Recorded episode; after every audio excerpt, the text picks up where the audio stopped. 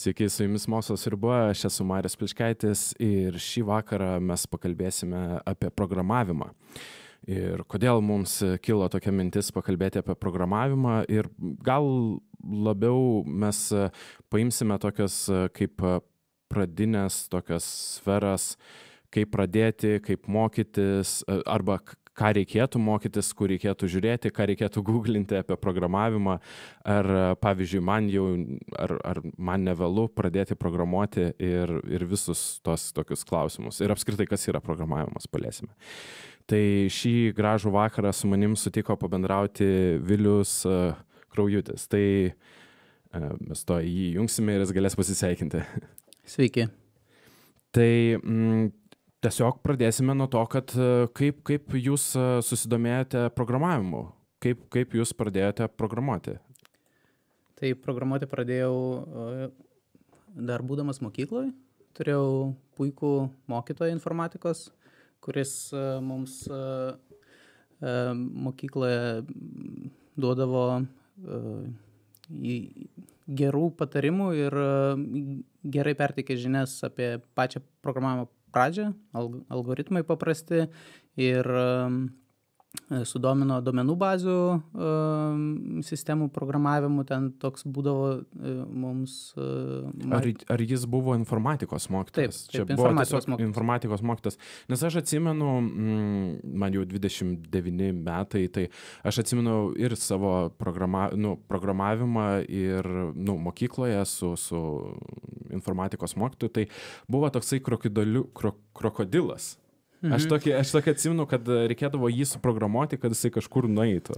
Tai vat, tai vat pas mus, aš šiek tiek vyresnis ir e, pas mus jau tada informatikos mokytas neduodavo viso labo krokodoliuko programuoti.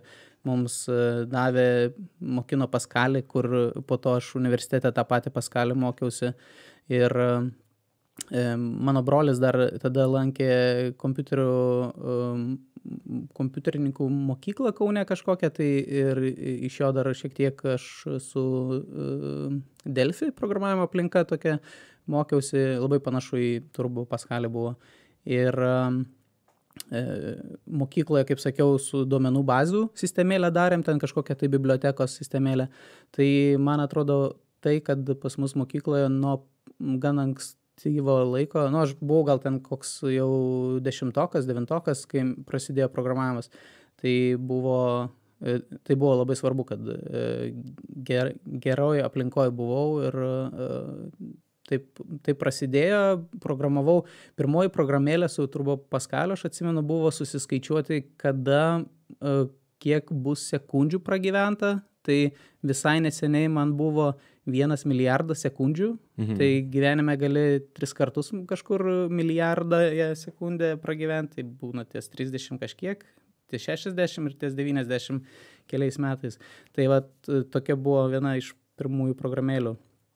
E, tai, o po to jau e, tiesiog e, tas pradinis susidomėjimas, e, Um, ir, ir tokių mini projektėlių susigalvojimas leido man gilintis į tą sritį ir, um, ir spręsti vis po truputį sudėtingėjančias uh, problemėlės. Um, ir, ir tada įstojau į universitetą. Universitete pabaigus iš karto taip pavyko per draugų rekomendacijas įsidarbinti į statistikos departamentą, kuriame e, e, teko pasinaudoti duomenų bazių žiniomis ir programuoti statistikos departamento e, duomenų bazių ataskaitas, visokias raportus, ten gyventojų turizmo. Ar jau statistikos departamentas buvo pradėję tokias dalykus taip. į IT? Nes aš taip, įsivaizduoju, taip. kad statistikos departamentas seniau rinkdavo duomenis, bet rinkdavo kur? Rinkdavo ant popieriaus, taip, bet e, buvo, e, buvo tada operatorės, kurios tuos duomenis iš popierinių anketų suvesdavo į kompiuterį, į, į duomenų bazės ir tada analitikams, kad būtų galima e, kažkokias tai reikšmingas duom, kažkokius reikšmingą statistiką pateikti, jie jiems reikėjo įrankių, kurie leistų tai patogiau padaryti. Tai, um, tai man teko ir tas formas daryti, per kurias operatoriai suvedinėdavo duomenis, o, o po to ir, ir šitos ataskaitas. Bet to pat čia 2008 metais buvo ir, ir kuriamos planšetėms, tokie būdavo planšetiniai kompiuteriai, laptopas, kur apsiverčia ekranas ir tada toks gan masyvus, gal kokius 3 kg sveriantis kompas, kurį gali nešiotis ir jau įvedinėti duomenis iš karto priimant, apklausiant statistikos davėją. Tai, wow. tai jo, tai va, 2008 metais tai nu, ne, nebuvo taip jau blogai statistikos departamente, skaičiau. Mhm. Ir, ir kur toliau sekė jūsų karjera? Tai, tai po to aš, aš turėjau išeiti iš statistikos departamento, nes pasitaikė galimybė magistro studijų metu išvažiuoti į Graikiją, į Erasmus studentų mainų programą ir grįžęs aš gal kokioms šešioms įmonėms išsiunčiau savo CV su pasiūlymu, paklausimu, ar, ar nėra vietos tokiam vieną darbovietę turinčiam programuotojui, turėjusiam programuotojui, tai jo, tai aš tada į, į Snorą perėjau. Snorė teko padirbti man dar iki jam subankrutuojant, ar kaip ten nutiko. Tai jo, Snorė buvo įdomi, daug galimybių buvo, nes nu, pradėjau aš tenais kaip ir um, duomenų bazių programuotojas, bet buvo ir poreikis suintegruoti dvi didelės sistemas duomenų bazės. Ir tam architektas buvo pasirinkęs Java pagrindų grįstą architektūrą. Reikėjo su Java suprogramuoti sistemėlę, kuris tos duomenys persiūs iš vienos sistemos į kitą. Tai kadangi mano universitete buvo be duomenų bazų dar ir Java kursas, kuris labai patiko, tai turėjau labai gerus dėstytojus tiek duomenų bazų, tiek Javos. Tai um, tada aš pasisiūliau, o ir tikriausiai gal vienintelis buvau, kuris šiek tiek nesibodėjo Javas. Tai tada ten patapau snorė jau ir profesionaliu Java programuotoju. Ir po to su Java perėjau į Barclays, o Barclayui mes, tada aš jau buvau Java programuotojas, prižiūrėjom jų vidinę sistemą, vidinį įrankį, kur, kur banko darbuotojai naudojasi. Bet dirb, dirbant jau čia 11 metais Barklajui, nusipirkau pirmąjį išmanųjį telefoną, Android operacinę sistemą turintį išmanųjį telefoną. Ir pradėjome ten su kolegom, kurie taip pat turėjo išmaniosius telefonus, programuotojai visada susigalvoja visokias programėlės, kur čia būtų ką galima pasidaryti. Tai turėjom tokį mobile programuotojų klubą su kolegomis ten taip tokiais tektokais, idėjom pasidalindavom ir, ir tada, tada ten sužinojo iš vadovybės, iš Anglijos, kad čia yra programuotojų mobilo, tai tada HR personalo skyriaus, kolegė iš personalo skyriaus sakė, nebuvom gavę tokio skuboto nurodymo įsteigti programuotojų padalinį naują, nes tuo metu Barklais augo labai ir tokių padalinių vis atsirasdavo naujų, bet programuotojų padalinį paskubom įsteigė ir tada mes užaugom. Iš tikrųjų, mes iš tikrųjų iš to klubo mes dviese perėjom į mobile programuotojų padalinį, bet po to, po to jau ten iki 20 buvo užaugęs programuotojų skyrius, kur iOS ir Android programėlės kuriam. Ir dar Windows Mobile tais laikais dar buvo populiaru. Tai, mm. uh, tai va, tai įvairių. Um, ai, nu, ir po to į Vinted perėjau uh, ir, ir freelancinau po to uh, kaip laisvai samdomas darbuotojas, programuotojas ir, ir dabar į, į, perėjau į Harbor Touch tokią kompaniją, kur gaminam point of sale sistemas, kas lietuviškai tikriausiai būtų išmaniosios, uh, išmanus kasos aparatai, mm. kurie skirti restoranams, pavyzdžiui, nuo užsakymo prieimimo iki to užsakymo nusiuntimo į um, virtuvę ir tada jau, kai pagaminta, padavėja gali nueiti į virtuvę tik tada jau, kai yra pagaminta, atnešti tą jau patiekalą ir galiausiai ta sistema po to jau suskaičiuoja, kiek jau reikia paimti iš to kliento. Tai hmm. čia tokia amerikietiška kompanija Lietuvoje padalinį įsisteigė ir, ir dabar jau taip smarkiai augam ir uh, įdomius produktus uh, kuriam, nes, nu, pagrindė tai, kad tas kasos aparatas išmanusis, bet yra ir, ir kaip, kaip vadinam angliškai, satellite projects, bet tokie, uh, uh, tokie papildomi. Yeah. Mhm E, projektai, ir, kur, kur skirti restoranų ir e, sistemoms. Mm, tai taip, tai va dabar. Tai, tai jūs taip, esate taip, padalinio dabar vadovas, nes. Taip, mūsų yra tų Android programuotojų Vilniuje devyni, mes devyni esam.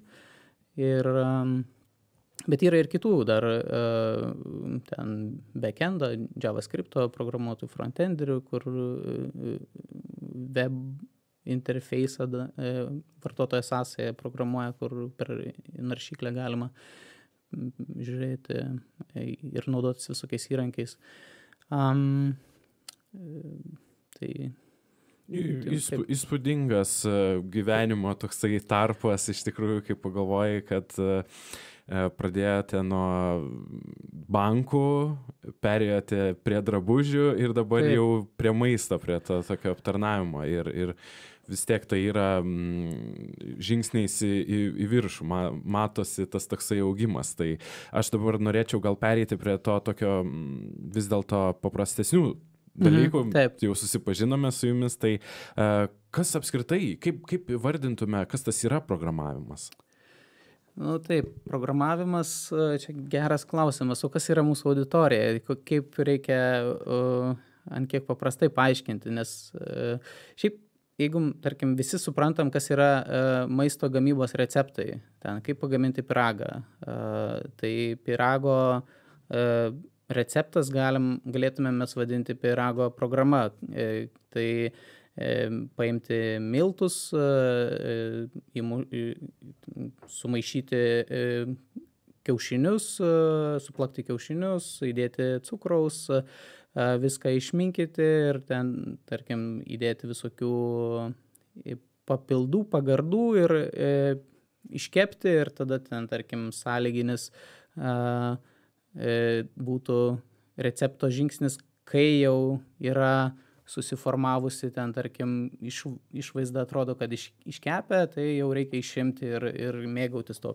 piragu. Tai, tai receptas yra tam tikra uh, programa. Tai programavimas yra e, tokių receptų rašymas, kuriuos e, gali suprasti kompiuteris. Tai yra e,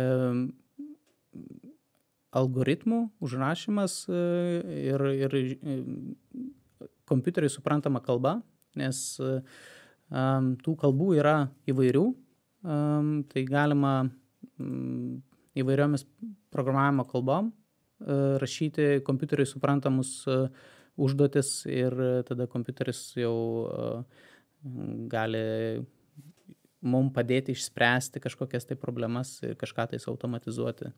Tai ar Nu, programavimų yra įvairių, mes po to tikriausiai pereisim, mhm. bet šiaip, jeigu taip trumpai, kas yra programavimas, tai kažkokių tais žingsnių aprašymas, kaip e, turi įvykti, kaip kažkas turėtų būti atlikta ir tuos žingsnius, e, kad suprastų kompiuteris. Mhm. Jūs paminėjote algoritmus. Gal galėtume pasigilinti, kas, kas tai yra, jeigu paprastai taip įvardinti, kas, kas būtų algoritmas kompiuteriui? Tai algoritmas, hmm, geras klausimas. Nes aš atsimenu iš psichologijos paskaitų, tai algoritmą įvardindavo psichologijoje taip, kad algoritmas yra tai, kad įspręsti, e, turite tikslą, turite mhm. tikslą ir kokie žingsniai būtų iki to tikslo pasiekimo. Tai kaip pasiekti nuo vieno taško iki to galutinio uh, varianto. Tai... Taip, tai galbūt iš, iš tų uh, tokių uh, te, teorinių uh, per universitete dėstytų uh, algoritmų sistemų, tai būdavo uh, rūšiavimo įvairūs algoritmai, tai yra uh, būdai, kaip tą gali tikslą pasiekti. Tai panašiai kaip ir tikriausiai psichologijai, tu gali įvairiais būdais surušiuoti um, žmonės, tarkim, pagal ūgį nuo mažiausio iki didžiausio. Tai yra ir, ir e, tų algoritmų, ir burbuliuko rušiavimo algoritmas, ir e, quicksort, ir e, kiti įvairiausių yra tų algoritmų prigalvota ir vieni veikia e, greit, greičiau tam tikromis sąlygomis, tai priklausomai jau nuo e, e, uždavinio ir kokios yra sąlygos, tai yra parenkamas atitinkamas algoritmas. Čia jau programuotojai e, spręsdami tam tikrą uždavinį išsirenka tam tikrus algoritmus, kurie geriausiai veikia tai užduočiai pasiekti. Bet e, šiaip, jeigu e, šiaip, šiaip yra e, kasdien programuotojas labai retai tenka galvoti sudėtingus algoritmus. Dažniausiai tai yra jau tos problemos yra jau visos ir iš, kaip ir išspręstos. Kaip surušiuoti dalykus, kaip į sąrašą įdėti kažkokius tai e, naujus e, e, sąrašo elementus. Tai dabar tiesiog, kadangi tos programavimo kalbos jau yra ant tiek brandžios, jau jų lygis yra išaugęs, tai netenka galvoti sudėtingų algoritmų, nebent esi programavimo kalbos kuriejas ar kažkokios tai naujos uh, tūkstančių programuotojų naudojamos bibliotekos komponento kuriejas, tai e, nelabai ir kažkokių tai ar gilių matematikos žinių reikia tam programavimui, ar a, e, kažkokių tais a, sudėtingų algoritmų. Hmm. Tai aš esu girdėjęs tokį pasakymą, kad yra mašininė dar kalba. Taip. E, ir, ir tai, programavimo kalba. Tai e, kaip mes galėtume tai atskirti? Tai geras klausimas. Mašininė kalba tai yra ta kalba, kurią e, kompiuteris nuskaito iš atminties ir ją vykdo. Tačiau žmogui, programuotojui, ta kalba rašyti yra labai sudėtinga. Nu, efekt, darbo valandų reikėtų ir klaidų tikimybė nu, būtų didesnė. Tai um, mes naudojam uh, modernes programavimo kalbas, kur, kurias naudojantis gali daug greičiau pasiekti uh, norimą tikslą. Um, Tai jeigu programuotojas, tarkim, atsirastų žmogus dabar, kuris norėtų sukurti naują programavimo kalbą, tai jisai turėtų tą mašininę... Pro... Ne, maši, ne. Mašininio, uh, mašininio kodo, uh, mašininė kalba ne, niekas iš programuotojų nebendrauja. Uh, universitete mums dėstė tai, kaip yra tie kompiuterių procesoriai veikia, kaip tas iš atminties nuskaito uh, E, komandas ir bet kasdien to aš savo darbę netaikau e, ir bet tai, tai tas supratimas, kaip tai veikia, tikriausiai man padeda. Bet mm. aš tai nesu, kaip pagrindas būtų. Tai, tai, taip, mhm. tai yra fundamentalios žinios, bet man tikriausiai tai padeda, bet aš nejaučiu, kad man tai būtų labai naudinga tos žinios. E, man atrodo, kad jeigu mūsų klauso dauguma e, dar ne, nebandžiusių programuoti, tai reikėtų neišsigasti jokių ten e, mašininių tų kalbų. Yra viskas daug paprasčiau, nes jau, jau daugybę nuo nuo 50 metų programavimo kalbos e, vis tobulėja. Tai jau yra e, kompiuterių programavimo, kiek čia gaunasi, 67 metai, e, kaip programavimo kalbos tobulėja. Ir, ir tai dar ateityje tobulės ir tai bus vis lengviau ir lengviau ir galbūt mes net gal kažkada galėsim tiesiog žodžiu diktuoti kompiuteriui, kad kas turėtų būti, kaip, kokias operacijas reikėtų atlikti, kas po ko seka ir kompiuteris galbūt mums padės tai sukonvertuoti į kažkokią tai um, e, už, užrašys e, kaž, kažkokią formą ir galbūt su, sukonvertuos tada į um, tą mašininį kodą. Tai, um, bet kol kas tai mes rašom tas komandas, o, o šiaip tai um, šitie yra uh, code.org, man atrodo, vaikams uh, skirta mokymosi platforma, kur jie nediktuoja, ką kompiuteris po ko turi daryti, bet į uh, internetinės svetainės uh, langą įtraukia blokelius, kur, tie blokeliai atstoja kažkokį tai tekstą, kur dabar šiais laikais programuotojai rašo tekstutas komandas, o po to tas, tos komandos jau tie blokeliai yra paverčiami to jau mašininiu kodu, kurį uh, uh, supranta uh, kompiuteris ir kuris, ką po to vykdo kompiuteris. Ar, ar yra svarbu žmogui, kuris pradeda, tarkim, programuoti, pastudijuoti universitete? Geras klausimas. Čia... Nes, nes tai yra aktualu ir, ir man, ir manau labai daug žmonių, Taip. nes, tarkim, žmogus gali, tarkim, jam suėjo 30 metų ir jisai gali pagalvoti, aš vis dėlto norėčiau pradėti programuoti, nes Taip. tai yra paklausi specialybė. Taip, programuotojų yra didžiulis poreikis ir e, nes tai efektyvina, kaip mūsų visuomenėje yra kuriama vertė. E, kaip, kaip, tai, žodžiu, bet atsakant į tą e, jūsų klausimą, tai e, baigti universitetą nebūtina.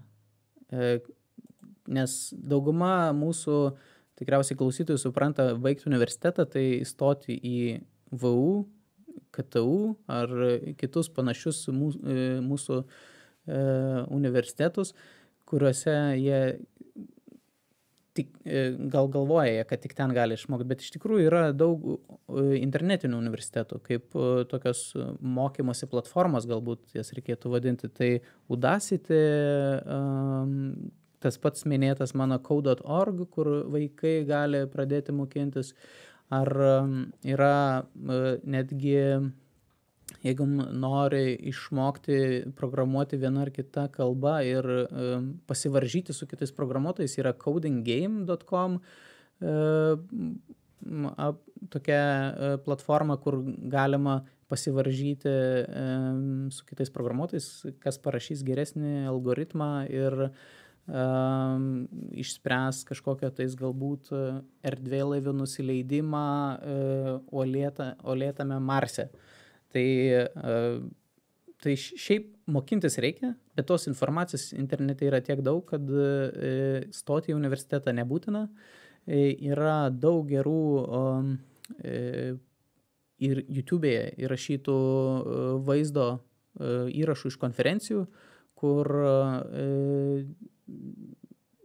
kur gali netgi galbūt geriau ir efektyviau išmokti programuoti, nei kad įstodamas į kažkokį tais universitetą čia pas mus, nes tai ir nepatogu, reikia pastoviai vis kažkur važiuoti, o taip pat ir gali būti ir brangu, nes galbūt jau valstybė ar, ar dabar suteiktų nemokamas, nemokamas studijas, jeigu norėtum. Aš Reikėtų turbūt, e, jo, jeigu, jeigu žmogus, manau, kad e, yra jau po, po universiteto, nu, ta prasme, jeigu kaip asmeniškai aš, aš mm. manau, kad jau žmogus po universiteto, ko žino, ar, ar gautų, bet jeigu žmogus tas uh, dvyliktokas, kuris jau baiginėjo mhm. universitetą, mm. jeigu jisai turi labai gerus pažymius, aš manau, jisai turėtų laisvai įstoti. Ir, ir, bet klausimas yra, kiek, kiek stoja į tokias vietas. Aš manau, kad konkursai yra turbūt labai dideli, nes uh, E, seniau buvo vadyba, atsimenu, buvo paklusi specialybė, o dabar Vadyba, turbūt teisė, teisė, e, jo. Tikriausiai, bet a, aš manau, kad programuotojų, kai aš stojau 2003, tada buvo labai didelis konkursas, ir, bet kiek tenka girdėti, tai tas e, e, stojančių ir laisvų vietų kiekis e, yra lengviau įstoti dabar, kiek, kiek girdžiu į programavimą. Ir taip, jeigu mes į dvyliktokas, tai manau, kad įstoti į, į universitetą būtų gerai, ta prasme, kad susipažintum su bendraminčiais, bet tai nėra būtina, nes e, pilnai e, gali mokintis internetu ir iš daug geresnių specialistų. Iš, jeigu tau patinka web programavimas, e, susigūglini online web courses ir tikriausiai būsi nukreiptas į Udacity ar kokią Coursera, Stanfordas savo kursus dalinasi internetu. Taip pat šiemet Google'as pavasarį ir rudenį paskelbė Udacity Google Scholarship, tai Google stipendija studijavimui Udacity platformai, kur profesionalūs savo sričių specialistai per Udacity platformą priėmė Google'as 60 tūkstančių, man atrodo, stipendijų skyrė Europai, kad europiečių 60 tūkstančių išmoktų programuoti. Ir po to, man atrodo, 50 tūkstančių buvo e, skirta amerikiečiams tiek stipendijų. Tai tokiais masteliais yra e, ruošiama, pro, ruošiami programuotojai per internetinės platformas. Ir aš e, kaip, e, na, nu, iš smalsumo taip pat prisijungiau į, į, į tuos kursus, užsiregistravau, tai ten yra žiau, labai gerai. Uh, yra forumai, kuriuose gali užduoti klausimus.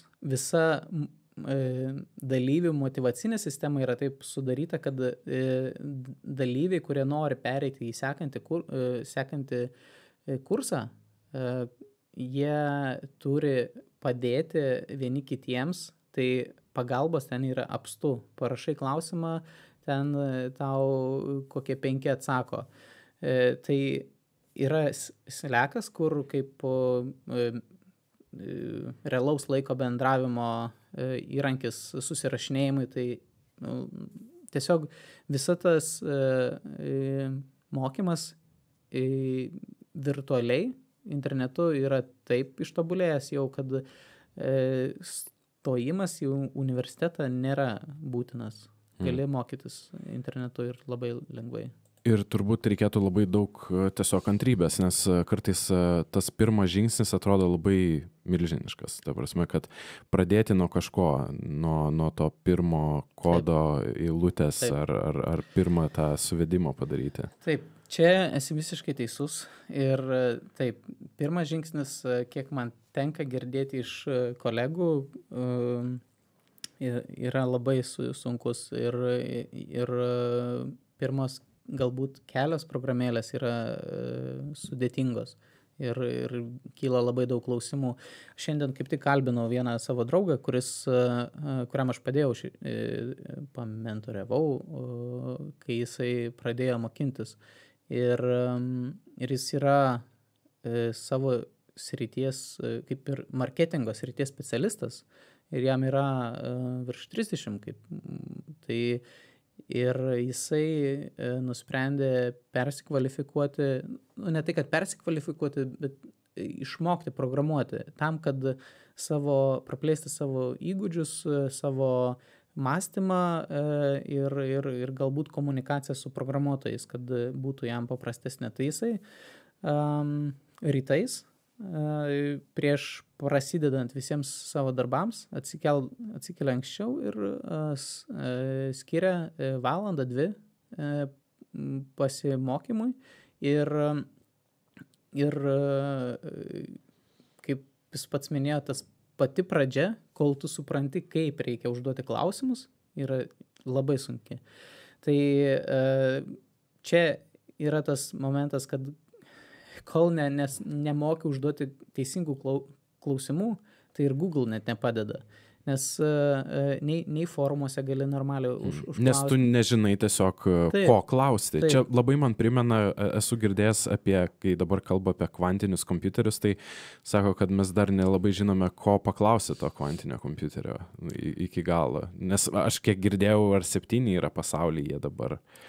Aš e, čia nelabai galiu pakomentuoti, bet e, taip, ask better questions, kaip sako, e, užduok teisingus klausimus ir, taip. ir, ir tiek Google'ui, tiek ir kolegams programuotojams, ar tai forume kokiam tais, ar, ar tuose kurs, online kursuose, kur būna susirašinėjimo tos įrankiai. Tai, um, Aš manau, dar yra labai svarbu mm, nusistatyti kažkokią, tarkim, sugalvoti žmogui, ką jis nori padaryti ir kad tai būtų jam labai artima ir brangu ir kad jisai, e, nes aš manau, kad e, mokintis e, reikėtų ne per prievartą, o tiesiog su malonumu. Taip. Jeigu žmogus pradeda matyti kažkokią prasme ir, ir kažkokį tikslą. Pabaigoje, jisai žymiai greičiau negu taip, kad, pavyzdžiui, jo tėvai arba jo artimieji sako, kad, arba bet kas kitas sako, kad tu, tu, tu privalai, tu turi tą išmokti. Taip. Ir, ir nuo tų turbūt mažų žingsniukų čia būtų visiems žiūrovam patarimas, kas nori pradėti programuoti, nes vis tiek šitas pokalbis labiau uh, akcentuojamas yra į, į tą grupę žmonių, kurie nori pradėti programuoti. Taip. Tai kad uh, iš tikrųjų, kad, kad jisai pajaustų tą visą dalyką, jisai turi tame gyventi ir jisai tiesiog norėti. Jeigu žmogus nenorės, nu, tai per prievartą nu įmanoma išmokti, aš manau, kaip ir bet ko. Taip, uh, tik uh, aš, aš kaip ir minėjau uh, pačioj pradžiai, kad mano pirmo, viena iš pirmųjų programėlių, kurią atsimenu, tai buvo tas sekundžių skaič, skaičiuotuvas. Tai susigalvojau tiesiog labai paprastą progra, programėlę, kurią galima būtų uh, suprogramuoti ir e, man tai buvo įdomu ir tai mane paskatino pasidomėti. Taip pat ir buvo su išmaniaisiais telefonais. Kai nusipirkau pirmąjį telefoną, aš iš karto ten pirmosiom savaitėm sugalvojau, kokią aš ten matau problemą tame telefone, ką ten tas mano telefonas galėtų geriau daryti. Tai pasidariau programėlę, e, kuri ten jeigu įsivaizduoji e, Android ekrano pagrindinį mhm. langą mhm. ir jame vis mes pastoviai įsidedam tai vieną, tai kitą programėlę, tai aš pagalvojau, kiek kartų ten naują programėlę įsirašai, bet jos nenaudoji, o po to ją reikia ištrinti. Tai aš pasidariau vieną e, m, sąrašą programėlių, kur kiekvieną kartą paspaudus ant programėlės jinai e, surušiuojamas programėlės pagal naudojamumą ir tame ekrane aš niekada neišiminėjau, neįdėjinėjau jokių programėlių, nes jos automatiškai rušiuojasi pagal naudojimą. Tai to, tokia buvo ma, mano pirmoji Android programėlė ir e, aš tiesiog savo sugalvau, kaip pasigerinti, pasidaryti patogiau. Tai norintiems išmokti, reikia susigalvoti kažkokį tai projektuką, kad nebūtų tiesiog mokausi dėl to, kad mokausi, bet praktiškai netaikau tų žinių nes be praktikos programavimas e, būtų labai nu, būtų greitai užmirštamas. Tai... tai tiesiog iš mūsų pokalbio aš taip suprantu, kad programavimas yra iš tikrųjų problemų sprendimas. Nes taip. problema buvo, kad, e, tarkim, yra nenaudojamos programėlės ir, ir jos ten užima vietą, užima ekrane. vietą ekrane jo ir, ir labai su, sudėtinga žiūrėti tokį užterštą ekraną Taip. ir, ir tada išsisprendimas, kad Taip. įspręsti tą problemą. Tai iš tikrųjų žmonės galėtų pasižiūrėti aplinkui, nes dabar viskas e, skaitmena darosi, ta prasme. Taip. Ir kiek žmonių naudojasi ir banko paslaugom, ir parduotuvėm pavyzdžiui. Ir jeigu aš manau kad jeigu žmogus mato kažkur problemą ir jisai galvoja kad jisai galėtų kažką pakeisti tai jisai jau galėtų savo žingsnį pradėti tokį daryti. Taip čia e, yra visiškai teisinga tik reikia turėti omeny kad jeigu turi galvoje kad galbūt čia ten e, nu susigalvoja kažkokį sudėtingą uždavinį ir e, tai gali būti per daug sudėtinga nes uh, Na taip, gali būti antrą labai... Facebooką taip, būtų taip. E, per sudėtinga vienam žmogui. yeah. Taip, bet jeigu tu turi kažkokią tais e, mintį, um, savo įrankį, pasilengvinti. Tai čia galbūt aš dar norėčiau pateikti tokį pavyzdį, kad jeigu žmonės, kurie e, šiaip neprogramuoja, bet jie gal e, nežino, kad pavyzdžiui tame pačiame Excel'yje gali susiprogramuoti kažkokius tai makrosus. Tai yra tiesiog komandų sąrašas, kuris vyksta, vyksta pailiui ir tu, kurios tau automatizuoja kažką. Tu gali e, šitame Google, e, Google Chrome naršykliai pasirašyti extensions, lietuviškai tai galbūt kažkokie plėtiniai. Mhm. Tai ir tie plėtiniai tau gali kažkokias tai e, informaciją e, surinkti ir po to tu gali galbūt į Excelį tą, to, tą informaciją persikelti. E, labai yra daug galimybių, e, ką tu gali pasidaryti e, su nedaug programavimo, bet e, toms vat, interneto naršyklėms, pavyzdžiui, tu, tau kažką, man, pavyzdžiui, darbe aš atsimenu, paskutinį kartą turėjau problemėlę, kad kolegos padarė labai didelį kodo pakeitimą, ne tai, kad didelį, bet per daug failų, daugelį failų padarė pakeitimą. Ir man mm, reikėjo mm -hmm O šitame e, kodo e, mūsų saugojimo versijavimo sistemoje rodo, kad už, užkrauna tik tais dalį tų failų, o visus kitus, kad užkrauti, reikia paspausti load mygtuką. tai vietoj to, kad aš norėdamas peržiūrėti viską, kad spaudyčiau ten daug kartų tą mygtuką, aš tiesiog pasirašiau vienos eilutės komandą ir ją paleidau tame toje naršyklėje ir man tada atidarė jau visus failus. Aišku, nu, čia toksai e, gaunasi kaip pasilengvinti, kai žinai, kaip programuoti, gali savo tada pasilengvinti e, gyvenimą. Tai ir reikia kartais skirti laiko šiek tiek e, pasi, pasieksperimentuoti, mm, pasi, mm, pasigilinti. Taip, pasigilinti, mm. kad po to jau pradedi pastebėti, kaip tu gali savo pasilengvinti gyvenimą. Tai, Dėl to siūlau, kad e, tiesiog žmonės, kuriems tas programavimas šiek tiek yra įdomus, tai e, kad tegul pasimėgina per visokias online mokymosi e, platformas susipažinti, o po to jau susigalvoti kažkokią tais problemą, kurią jie gali savo išsispręsti. Hmm. Aš esu girdėjęs tokių dalykų, kad e, žmonės kartais sako, kad e, programavimas ne man. Ir dažniausiai jie sako, kad aš girdėjau, kad ten reikia labai daug matematinių žinių, reikia e, dar anglų kalbos labai daug ir, ir kiek tai yra tiesa. Nu taip, lietuviškai surasti informacijos apie programavimą man kasdien labai netenka. Tai Taip, yra iš tikrųjų ir labai reikalinga anglų kalbos žinios. Bet aš manau, kad e, šio laikiniam jaunimui e, tai nėra problema, o e, jeigu jau yra ten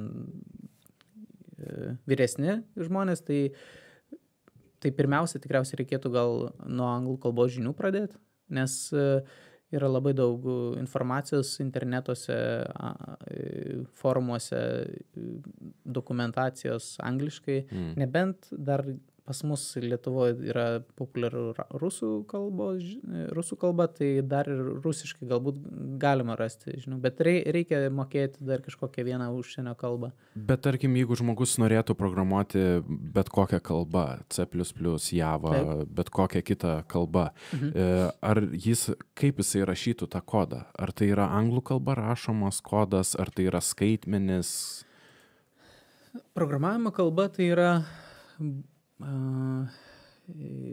kaip čia pasakius, nėra labai e, didelio skirtumo tarp programavimo kalbų iš esmės. Yra skirtumas tarp programavimo kalbų e, kartų, nes buvo kažkadaise assembleris labai e, buvo arti mašininio kodo. Po to buvo sukurtos programavimo kalbos C, C++, kurios buvo viena už kitą geresnės, tobulinamos ir O, da, o dabar, dauguma sistemų yra galbūt sukurta su Java, PHP, e, bet atsiranda dar aukštesnio lygio programavimo kalbos kaip Kotlin. Aš e, šiandien čia pasipuošęs su Kotlin marškinėliais, e, bet Kotlin, jeigu iOS programuotojai telefonams Swift, tai yra tos kalbos gal kaip, sakytume, kaip anglų ir vokiečių toks skirtumas, tarkim, ar ne, bet jeigu tu kalbė apie automobilius, tai, nu, tu turi iš, iš, išmanyti tam tikrą sritį, bet, bet tada jau nelabai yra svarbu, kokia tu kalba kalbė apie tuos automobilius, ar ne. E, tiesiog e, yra būdas, kaip tu išreiški savo tas instrukcijas kompiuteriui, bet galiausiai e, e, tos komandos yra labai panašiai vykdomos. E, tai pavyzdžiui, tas pats Kotlinas tai yra naujesnė e, Java, e, modernesnė, paprastesnė rašyti. Tai tiek Kotlinų ar tiek Scala ar Java parašytas kodas, jisai bus vykdomas tam pačiam Java virtualioje mašinoje. Ta, ta pati ta, labai panašus bus instrukcijų um, sąrašas, kaip, mhm. kaip vykdyti tą, tas komandas, kaip jau programuotojas užrašė, bet uh, čia, tai čia toks man palyginimas visai patinka, kad tu kaip ir turi, turi kai moki anglų, galbūt gali išmokti lengviau vokiečių, ar moki ispanų, gali išmokti italų, bet tu visada turi išmanyti kažkurią tai dalykinę sritį, ar tai biologiją, ar tai automobilius, ar tai apie kosmosą, kad galėtum tą kalbą kalbėti ir, ir uh, kurti kažkokias tai programas. Tai čia tada gaunasi, ar tu kursi uh, serverį rašysi su Java, a, tai ar Android, telefo, Android išmaniesiams telefonams kursi programėlės. Tai tokios yra dvi e, skirtingos sritis, bet tu uh, tose srityse gali bendrauti tą pačią vieną kalbą, Java, mm. tarkim. Ar, o o kaip, kaip dėl uh, matematikos? Ar ten yra labai daug skaičiavimų, ar, ar yra matematikos? Aš sakyčiau, kad matematikos net tiek daug yra, kiek toks specifinis mąstymo būdas. Turi mąstyti lo, logiškai, loginio mąstymo. E, ir, ir, ir dar yra kas labai svarbu e, programavime, kad tenka, jeigu analizuoji, tarkim, e, kažkokią tai svetimą parašytą kodą, tu turi labai įsigilinti į, um, į tą, tas instrukcijų sekas, nes jos yra, kaip, kaip čia pasakius, Esi matęs filmą Inception? Taip. E, tai ten tie sapnai, e, kur iš vieno lygio pereina į kitą ir susluoksniuoti sapnai. Taip, taip. taip. Tai e, programavime kartais aš pastebiu, kad irgi yra taip kaip tame Inception'e, kad tu pereini iš vieno gilio į kitą gilį, tada išsiaiškini, kaip ten viskas vyksta, pereini dar giliau, dar kažkokio tai metodo e, kodą pradedi skaityti ir tada gaunasi, kad e, tu turi atsiminti, kokios ten buvo sąlygos aukštesniuose lygiuose, kad e, suprasti, kaip šitam konkrečiam kodė ten galbūt veiks e, tos instrukcijos. Tai jeigu kažkam patinka Inceptionas, e, tas filmas, tai galbūt ir jiems programavimas patiktų. Programavime, taip. Taip, taip. Tai e, tokios kaip e, pagrindinės, e, kad, kad žmonės skaičiuotų ir ten darytų kažkokius e, skaičiavimus programavime, mes nelabai sutiktume. Aš manau, kad pra, pradžiai tų matematikos žinių tikrai nereikia, nebent esi um, susidomėjęs uh, dirbtiniu intelektu, tai ten yra matematikos labai daug, nes uh, yra statistikos reikia ir, bet, bet dabar irgi aš dalyvavau ke, keliuose uh, dirbtinio intelekto mėgėjų susirinkimuose, ten e, AI e, meetup, e, mhm. tai čia Vilniuje vyksta, tai tenais yra žmonių, kurie labai gal atrodo ne, neįsigilinę į matematiką, tiesiog ima įrankius, kurie jau yra paruošti, tie vaizdų atpažinimo modeliai apmokyti, tai tiesiog jie truputį pa, patobulina ir, ir gali grafikuose atpažinti tendencijas ir, ir man atrodo, ten galbūt jiems nelabai daug ir matematikos žinių reikėjo, kad už apmokinti pačius pirmosius tos uždavinius išspręsti. Bet visada, kai susiduri su didingesnėm užduotim, reikia bent vieno galbūt patyrusio komandoje žmogaus, kuris padėtų, patartų ir rasti sprendimus problemoms. O jeigu mes kalbame apie programavimą ir mes truputį kalbėjome apie Java, truputį pasakėme mhm. C, kaip mes galėtume suskirstyti tas programavimo rušis, ar, ar taip galima sakyti, kad yra rūšis? Tai yra programavimo kalbų, įvairios programavimo kalbos, bet yra sritis galbūt, kur programavimas gali būti taikomas. Tai yra išmanus daiktai, pavyzdžiui, mhm. Internet of Things. Tai, pavyzdžiui, pas mane yra namuose robotas, kuris siurbia grindis. Išeini, palieki, išsirbia. Tai um, po to yra interneto svetainės, tai yra web programming, yra duomenų bazės, yra serveriuose kažkokios tai pro, programinė įranga, kuri sukasi serveriuose ir aptarnauja interneto svetainės, išmaniosius telefonus, e, galbūt kažkokie tais išmaniai daiktai į tuos serverius siunčia informaciją, ar ne? Nu, tai yra tas jau vadinamas backend programming. Čia ir ryšys būtų su, su, su tom, su serveriais ryšio kaip. Serveris e, dažniausiai būna tas jau e, centrinė do, duomenų kažkokia tai. Smegenis, visa jo, informacija, kur, kur, kur saugoma visa informacija, mhm. kuri. E, e, aptar, kuris aptarnauja tos visus klientus, kurie yra mūsų kišenėse, išmaniai telefonai ar kompiuteriuose, naršyklės mes naudojam, kad pasiekti tuos serverius. Yra, taip, dirbtinis intelektas, um, žaidimai yra, um, tai kas dar, čia labai geras klausimas, kas dar gali būti. Tai ten jau galim gal sakyti visokie, bet čia jau gal prie išmanių daiktų, tai mhm. E, tie visokie Marsa eigiai, tai čia irgi kažkas turėjo suprogramuoti, kad jisai ten nusileidęs Marse kažkaip tais uh, judėtų ir, ir darytų tos mokslinius tyrimus. Taip, tai um,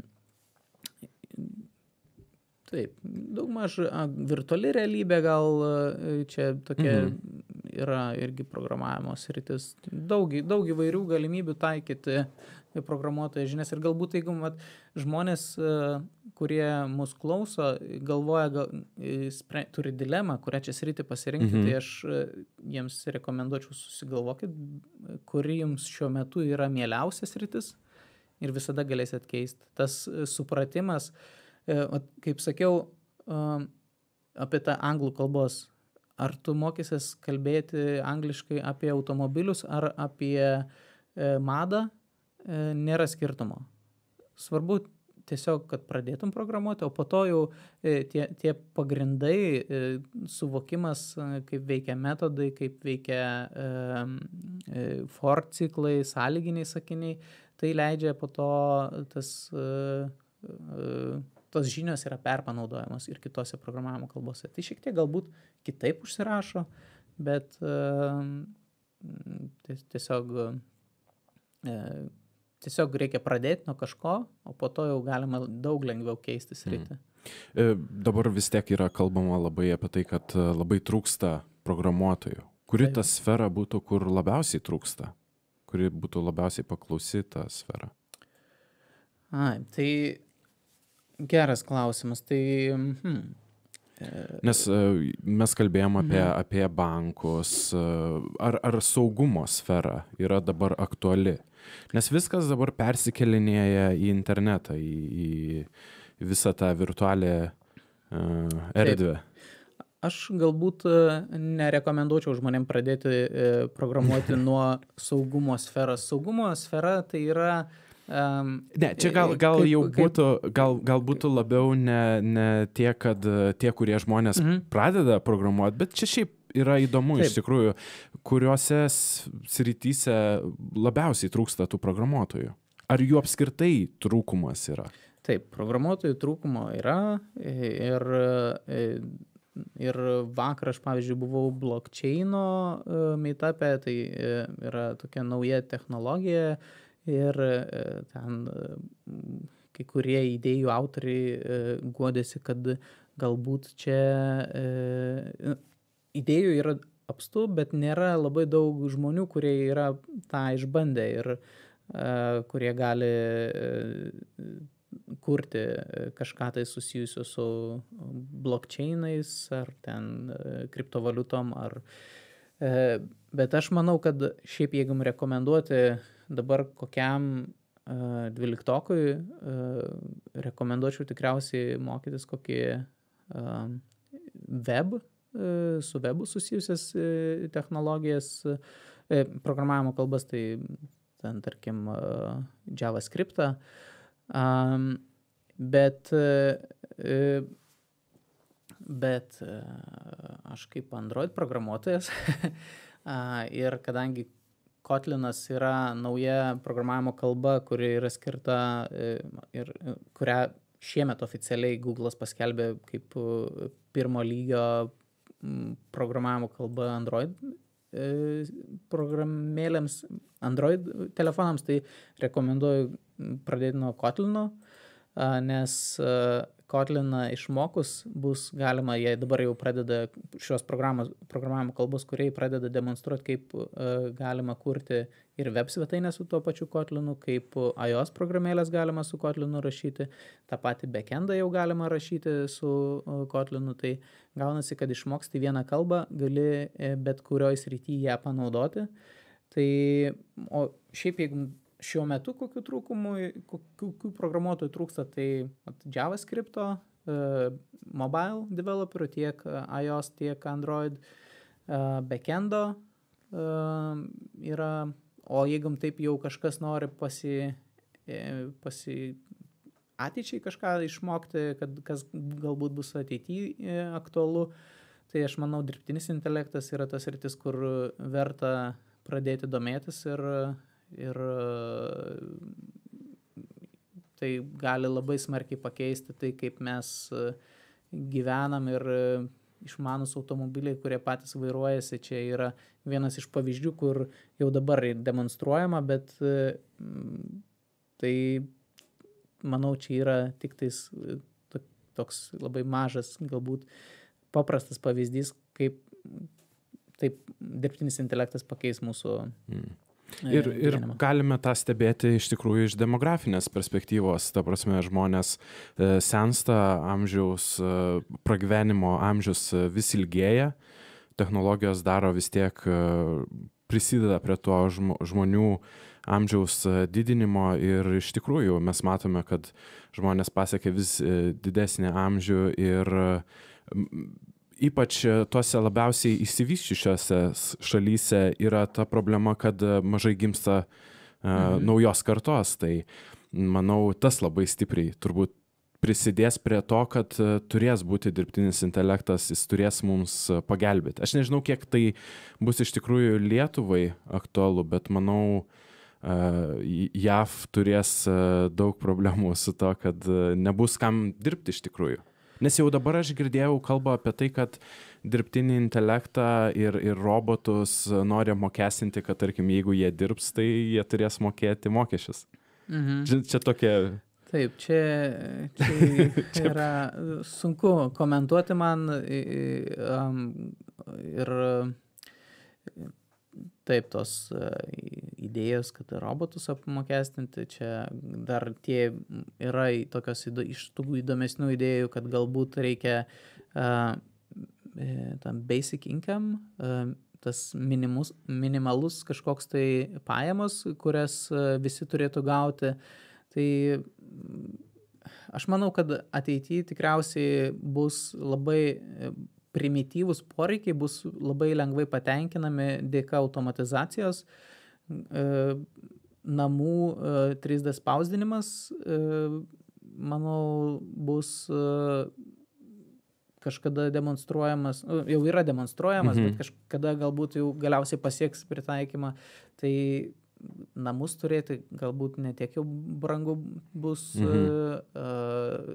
po to maistą gaminti, tai jau uh, dabar irgi demonstruojama, kad yra autonominiai traktoriai ir, ir šiaip jau kiek nuo kiek, žmo, kiek dabar mažiau žmonių yra, e, dirba prie to, kad pagaminti maistą. Tai e, dar ta automatizacija dar labiau auks ir aš manau, kad e, mai, prasimaitinti ir, ir, ir kažkur stogą virš galvos turėti, tos pa, pa, patys primityviausi poreikiai bus patenkinti dėl automatizacijos, bet po to žmonės yra tokie, kad nori išsiskirti, tai visa tai uh, vis tiek visada bus kažkas, kas bus uh,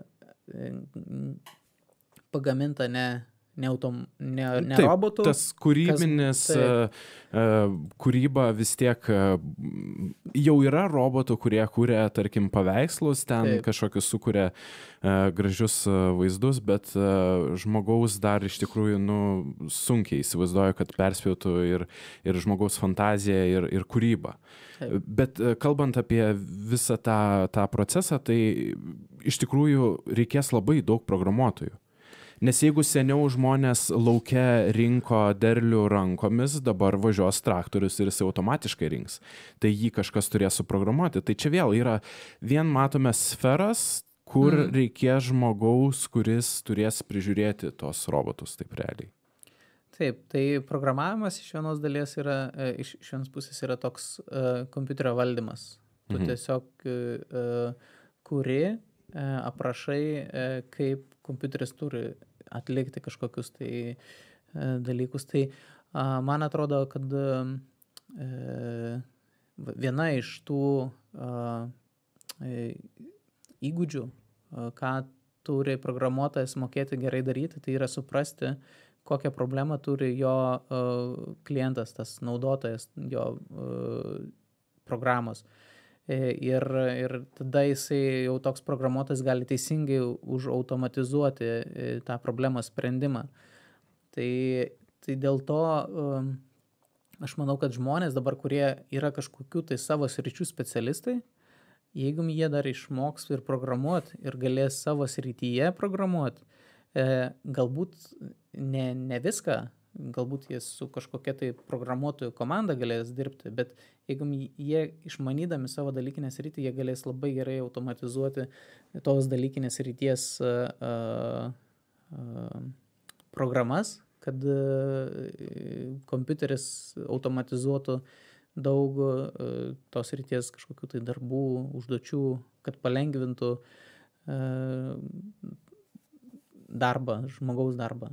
Nes programavimas tai yra iš tikrųjų e, darbo įrankių kūrimas, kažkokiu tais darbų palengvinimas, e, kaž, kažką pasiautomatizuoji ir, ir tada uh, jau gali lengviau, mažiau daryti to be pasikartojančio mhm. nuobodaus darbo. Mhm. Taip. Tai mes galėtume pabaigai, iš tikrųjų mes pradžioje truputį mhm. pakalbėjome apie, apie kur žmonės galėtų ieškoti arba ko, kokias programas galėtų pasirinkti.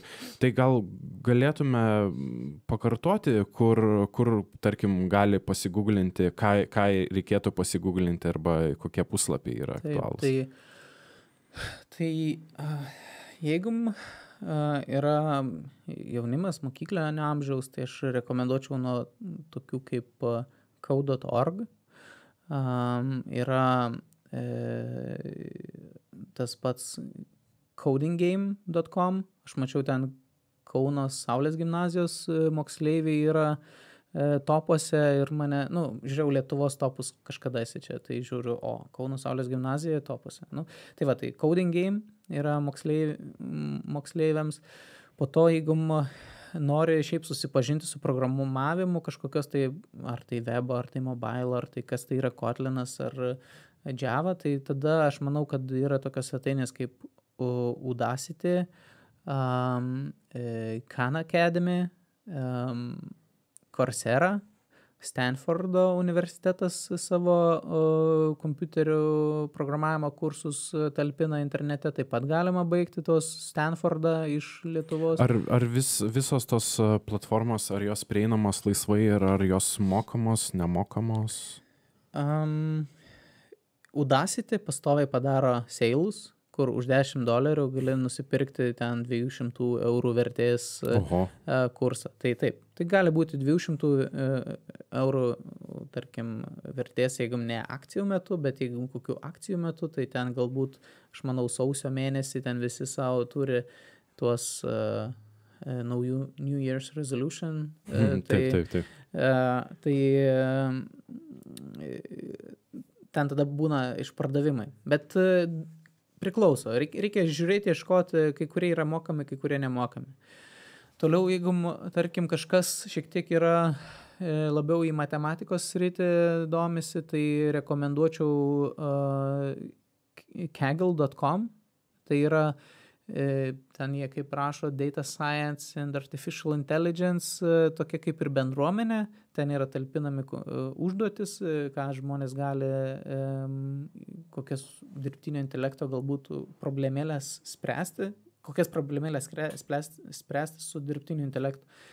Tai ir galbūt pasižiūrėti, kaip kiti žmonės tas, tos sprendimus daro. Bet jeigu uh, tarkim, lietuviams aš dar siūlyčiau atkreipti dėmesį į tai, kad yra tiek Vilniuje, tiek Kaune ir programuotojų bendruomenių susitikimai. Tai įvairių sričių programuotojai savo tos vadinamus meetupus skelbia usergroups.lt interneto svetainėje.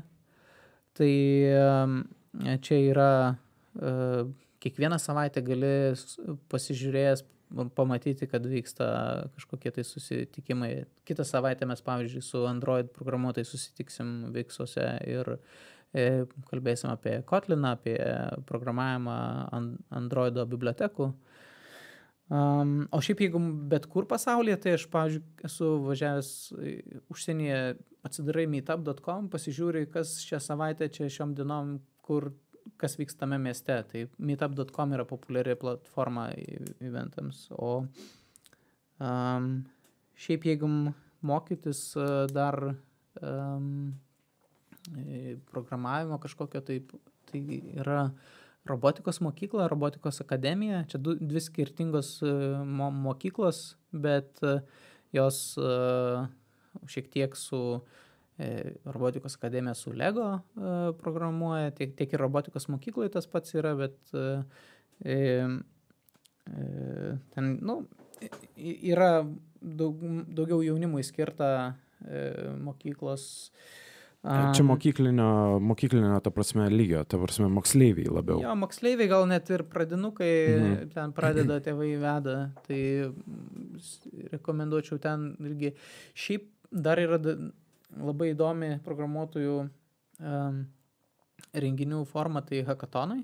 Mhm. Tai rekomenduoju, um, jeigu kažkas domisi, tai nueiti į, tarkim, Hacker Gamesus, Hacker Games LT svetainę, ten galima pasižiūrėti, kada bus sekantis. Arba Game Jamas, jie visada žiemą daro, tai uh, Game Jam LT, manau, adresas yra. Arba čia buvo Makerfestas šiemet, man atrodo, metų pradžioje, tai, tai tikiuosi, gal ir kitais metais bus uh, uh, Makerfest, kur žmonės daugiau visokius išmaniosius daiktus kūrė. Mm, nu, Tiesiog tokie, reikėtų pa, jo, paieškoti, reikia pa, paguglinti, pasižiūrėti. Ir Taip. turbūt vienas iš svarbiausių dalykų tai atrasti tą sferą, kur, tarkim, matai, žmogus mato problemą ir kad jisai gal ir jam tai yra artima problema ir kad jisai gali ją patobulinti, aš manau. Kad... Taip, jeigu pradedat mokintis kažką, tai reikia susigalvoti kažkokį tai mini projektėlį, mini kažkokią tai programėlę, kurią pasidarius galbūt pats naudosi ir ar tai pajungti kažkokią tais girliandą prie Raspberry, kad tau ten kažkaip specifiškai mirksėtų pagal e, muziką, galbūt to, tokius e, paprastas užduotėlės e, susigalvoji, kur kažką tau gali pagerinti ir, ir tada tą pamėgini susiprogramuoti. Mm. Ir, ir pradėti ieškoti internete atsakymų ir paskui galima pereiti ir ieškoti žmonių, kurie, tarkim, jeigu jau sugalvoja kažkokį daug, daug didesnį projektą, tai gali ir kažkokių bendraminčių susirasti, kurie, tarkim, prisidėtų prie to projekto. Ypač labai populiaru yra su žaidimais kad žmonės, kurie kuria žaidimus, tai jie susibūrė į bendruomenės tokias ir kuria kartu žaidimą. Tai taip tai kaip ir minėjau tas pats game jamas yra puikus pavyzdys kaip žmonės susipažįsta ir ir ir pradeda kažką tais programuoti. Aš pats ten kartais e, sudalyvauju kažkada esu kūręs ten su komanda mes kūrėm virtualios realybės žaidimuką ir programėlę kažkokią. Tai tai nu į tuos e, hakatonus visokius verta nueiti, nes susipažinti su bendruomenė, pasižiūrėti, kaip ten e, būna smagu. Taip. Tai aš e, labai dėkingas, kad atvykote ir papasakojate ir supažindinote. Mes čia iš tikrųjų palėtėm tą icebergo viršūnėlę, manau, yra dar viskas apačioje, labai daug informacijos, kur reikia žmonėm ir pasigilinti, ir išmokti, ir suprasti. Ir, ir skirti laiko. Iš tikrųjų, iš, iš savo gyvenimiškos patirties sakau, kad uh, geri dalykai greitai neįvyksta. Ir jeigu žmogus sugalvoja kažkokį projektą, tai nereikia galvoti, kad per savaitę jį gyvenins. Tai gali būti ir, ir dešimties metų, ir penkių metų projektas, bet uh, manau, kad vaisiai būna labai uh, sėkmingi, kaip sakant, būna, būna pasitvirtina. Tai, Tai aš labai dėkingas, kad e, sudalyvavote mūsų pokalbėje. Manau, kad sužinojome tikrai daug, daug įdomių dalykų. E, norėčiau dabar dar paminėti, kad mokslo sriubą jūs galite paremti Patreonė. E. Aišku, didžiausias prisidėjimas yra paspaudimo laiko mygtukas ir pasišerinimas, pasidalinimas nes lietuviškiau skamba pasidalinimas. Pasidalinti interneto uh, Socialiniuose tinkluose. Socialiniuose tinkluose. Man, aš jau pamirštu žodžius. tai va, ačiū labai, kad buvote su mumis ir susitiksime kitose pasišnekėjimuose. Tai ačiū Jums ačiū. labai ir viso gero. Ačiū, kad pakvietėt viso. Thank you.